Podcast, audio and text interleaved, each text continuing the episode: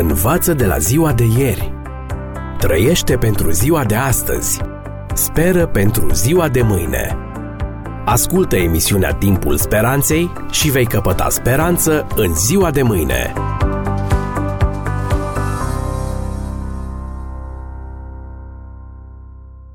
Dragi prieteni, vă invit în următoarele clipe să aflați dacă i s-a descoperit profetul Samuel vrăjitoarei din Endor.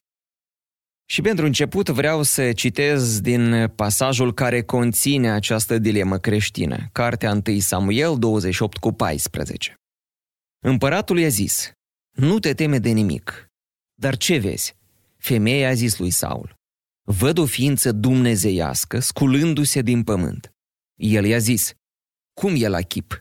Și ea a răspuns, este un bătrân care se scoală și este învelit cu o mantie. Saul a înțeles că era Samuel și s-a plecat cu fața la pământ și s-a închinat. Am încheiat citatul. Relatarea acestor ultime evenimente din viața primului împărat evreu, Saul, este folosită de numeroși comentatori pentru a argumenta teoria nemuririi sufletului. Dacă după moartea sa, profetul Samuel a apărut și a comunicat cu oamenii, înseamnă că există conștiință dincolo de mormânt că sufletul nu moare, ci intră într-o altă etapă a existenței sale. Capitolul 28 din Cartea 1 Samuel a fost interpretat în două moduri complet diferite de-a lungul istoriei.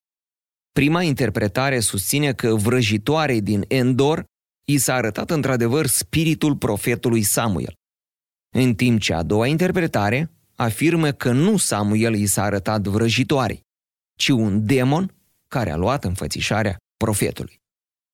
Să analizăm prima interpretare. Spiritul profetului Samuel i s-a arătat vrăjitoare. Această interpretare apare pentru prima dată în cartea lui Sirach, prin anul 180 înainte de Hristos, o carte apocrifă, deci neinclusă în canonul Vechiului Testament. În cadrul acestei interpretări există două opinii. Prima, unii consideră că cei ce a văzut vrăjitoarea a fost sufletul descarnat al lui Samuel. Alții, de exemplu Augustin, cred că cei ce a văzut vrăjitoarea din Endor a fost persoana înviată a lui Samuel, având un corp proslăvit, ca cel al lui Isus după înviere, sau ca cel al lui Moise pe muntele schimbării la față. Dragi prieteni, indiferent care din cele două opinii ar fi luată în discuție, apar probleme serioase și greu de rezolvat. Și iată care sunt aceste probleme. Ar fi putut un medium spiritist să tulbure odihna profetului credincios al lui Dumnezeu și să-l cheme din cer după buna lui plăcere? Apoi, dacă Dumnezeu a interzis categoric comunicarea cu așa zisele spirite ale morților, puteți consulta cartea Deuteronomul capitolul 18, Leviticul capitolul 20 ar fi putut el să transmită un mesaj împăratului lui Israel pe o cale pe care el o interzisese? Dacă sufletul lui Samuel ar fi fost viu și primit în cer sau în rai, cum se explică faptul că vrăjitoarea l-a văzut ieșind din pământ? Și ultima, dacă Dumnezeu refuzase să răspundă lui Saul pe căile aprobate de el, ar fi putut el să-i răspundă pe o cale interzisă? Opinia că vrăjitoarei din Endori s-a arătat într-adevăr profetul Samuel, fie ca suflet descarnat, fie ca persoană înviată, vine în contradicție vădită cu alte părți din Scriptură care susțin că, dincolo de mormânt, nu există nici lucrare, nici chipzuială, nici știință, nici înțelepciune. Puteți consulta cărțile Eclesiastul, capitolul 9, Iov, capitolul 7, 14 și 20, Cartea Isaia 63 cu 16, Psalmii, capitolul 6, 30, capitolul 10 și 12. Și acum a doua interpretare. Cel care i s-a arătat vrăjitoare din Endor nu a fost Samuel, ci un demon care a luat chipul profetului. Această interpretare, susținută de mulți părinți bisericești, printre care și Tertulian, se apropie cel mai mult de adevărul biblic. Raportul Scripturii ne spune că Saul, ajunsese vulnerabil față de influențele demonice după ce Duhul lui Dumnezeu s-a depărtat de el. Cartea 1 Samuel precizează că împăratul Saul, după ce a fost părăsit de Duhul lui Dumnezeu, a fost muncit de un duh rău. Cartea 1 Samuel 16 cu 14, până la textul 16. Profetul Samuel îl avertizase pe Saul cu privire la păcatul ghicirii și vrăjitorii. Cu toate acestea, împăratul a apelat la o vrăjitoare pentru a comunica cu spiritele morților și a afla viitorul, deși legea mozaică interzicea acest lucru. Endor era o localitate cananită.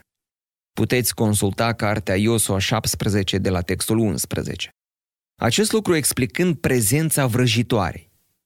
Între practicile cananite se numărau și anumite ritualuri de închinare la strămoși, foarte asemănătoare cu cel realizat de vrăjitoarea din Endor pentru Saul.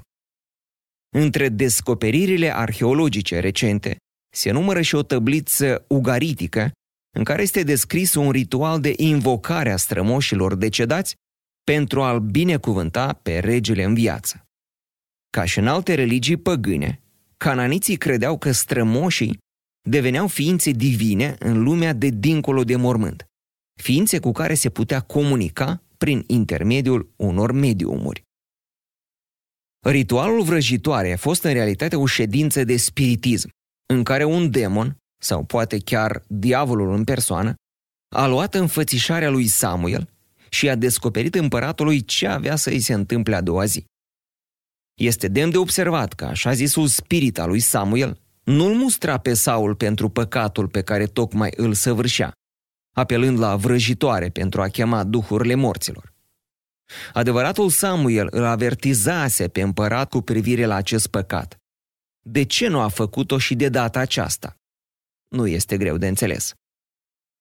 Prezicerile așa zisului spirit al lui Samuel, care i s-a arătat vrăjitoarei, conțin numeroase inexactități. Prima. Saul nu a fost capturat de filistieni și ucis. Saul s-a sinucis, iar trupul său, deși a fost capturat de filisteni, a fost recuperat de locuitorii Iabesului din Galad. 2. Lui Saul i s-a prezis că toți fiii lui vor muri împreună cu el. Prezicerea nu este corectă. Deoarece mai târziu aflăm că Ișboșet, unul din fiii lui Saul, a supraviețuit. 3. Falsul Samuel i-a prezis împăratului că el și fiii lui vor fi împreună cu el. Dar unde aveau să fie ei? Cum ar fi fost posibil ca un rege lepădat de Dumnezeu și mustrat pentru păcatele lui repetate să stea în același loc cu un profet credincios ca Samuel? Nici învățătura tradițională despre existența raiului și iadului nu poate admite ca doi oameni cu caractere morale diametral opuse vor putea locui în același loc în lumea de dincolo de mormânt. Și atunci ne întrebăm, a cui perspectivă despre viața de dincolo de moarte se regăsește în cuvintele vrăjitoare? În concluzie, dragi prieteni, cartea 1 Samuel, capitolul 28, redă o ședință clasică de spiritism, așa cum se practica între cananiții din acea vreme. Spiritul care i-a apărut vrăjitoare din Endor nu era al lui Samuel, ci era un demon care a luat înfățișarea profetului. Mesajul transmis împăratului Saul era menit să-l cufunde în disperare și să-l îndepărteze definitiv și total de Dumnezeu, nelăsându-i nicio speranță. Efectul acestui mesaj a fost cel dorit de diavol. Saul a renunțat definitiv la Dumnezeu și s-a sinucis. Experiența prin care a trecut împăratul Saul, primul împărat al lui Israel, este cutremurătoare și ne arată unde duce în final păcatul nemărturisit și nepărăsit. Moartea veșnică. Dar mai învățăm ceva din această dramă umană. Diavolul nu are nimic bun de oferit. Singurul lucru pe care îl poate oferi omului este disperarea și moartea. Ce ne oferă în schimb Dumnezeu? Fiindcă atât de mult a iubit Dumnezeu lumea, că a dat pe singurul lui Fiu, pentru ca oricine crede în El să nu piară, ci să aibă viața veșnică. Învață de la ziua de ieri. Trăiește pentru ziua de astăzi. speră pentru ziua de mâine. Ascultă emisiunea Timpul Speranței și vei căpăta speranță în ziua de mâine.